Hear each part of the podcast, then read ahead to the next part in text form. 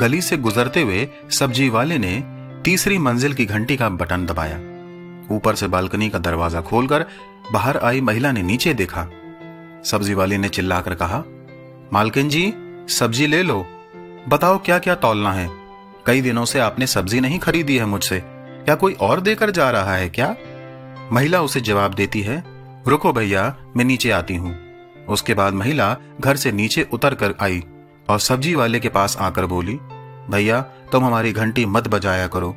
हमें सब्ज़ी की ज़रूरत नहीं है। सब्ज़ी वाला कहता है, कैसी बात कर रही हैं मालकिन जी? सब्ज़ी खाना तो सेहत के लिए बहुत ही ज़रूरी होता है। कहीं आप किसी और से सब्ज़ी ले रही हैं क्या? नहीं भैया, ऐसी कोई बात नहीं है। मेरे पति के पास अब कोई काम नहीं है। बस किसी तरह हमारे खर्चे चल रहे हैं।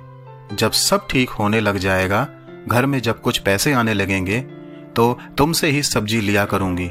मैं किसी और से सब्ज़ी नहीं खरीदती हूँ। तुम घंटी बजाते हो तो मेरे पति को बहुत बुरा लगता है। उन्हें अपनी मजबूरी पर गुस्सा आने लगता है। इसलिए भैया, अब तुम हमारी घंटी मत बजाया करो। महिला यह कहकर अपने घर में वापस जाने लगी। सब्ज़ी वाला कहता है, ओ बहन जी, थोड़ा रुक जाओ। हम इतने सालों से आपको सब्ज़ी दे रहे हैं। जब आपके अच्छे दिन थे, तब आपने हमसे खूब सब्ज़ी और फल लिए थे। अब अगर थोड़ी सी परेशानी आ गई है तो क्या हम आपको ऐसे ही छोड़ देंगे? हम सब्ज़ी वाले हैं। दो मिनट रुकिए। और सब्ज़ी वाले ने एक थैली के अंदर टमाटर, आलू, प्याज, कद्दू, करेला आदि सब्ज़ियाँ डालने के बाद धनिया और मिर्चा भी उसमें डाल दिया। महिला हैरान थी। उसने तुरंत कहा, भैया, तुम मुझे उधार में सब्ज़ी दे रहे हो, कम से कम तौल तो लेते और मुझे पैसे भी बता देते तो मैं तुम्हारा हिसाब लिख लूँगी। और जब सब ठीक हो जाएगा तो मैं तुम्हें पैसे दे दूँगी। सब्ज़ी वाला कहता है, वाह, ये क्या बात हुई भला?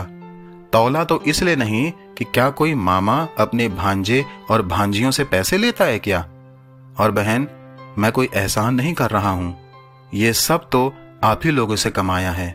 इसमें आपका भी हिस्सा है। गुड़िया के लिए ये आम रख रहा हूँ और भांजी के लिए मौसमी। बच्चों का खूब ख्याल रखना। ये बीमारी बहुत बुरी है। और आखिरी बात सुन लो, मैं जब भी आऊँगा तो घंटी तो मैं ज़रूर बजाऊँगा। और सब्ज़ी वाले ने मुस्कुराते हुए दोनों थैलियाँ महिला के हाथ में थमा दी। अब महिला की आँखें मजबूरी की जगह स्नेह के आंसुओं से भरी हुई थी। मित्रों, कहीं और न जाकर अपने आसपास की लोगों की सेवा यदि प्रत्येक व्यक्ति कर ले तो यह मुश्किल घड़ी भी आसानी से गुजर जाएगी और रिश्ते भी मज़बूत होंगे।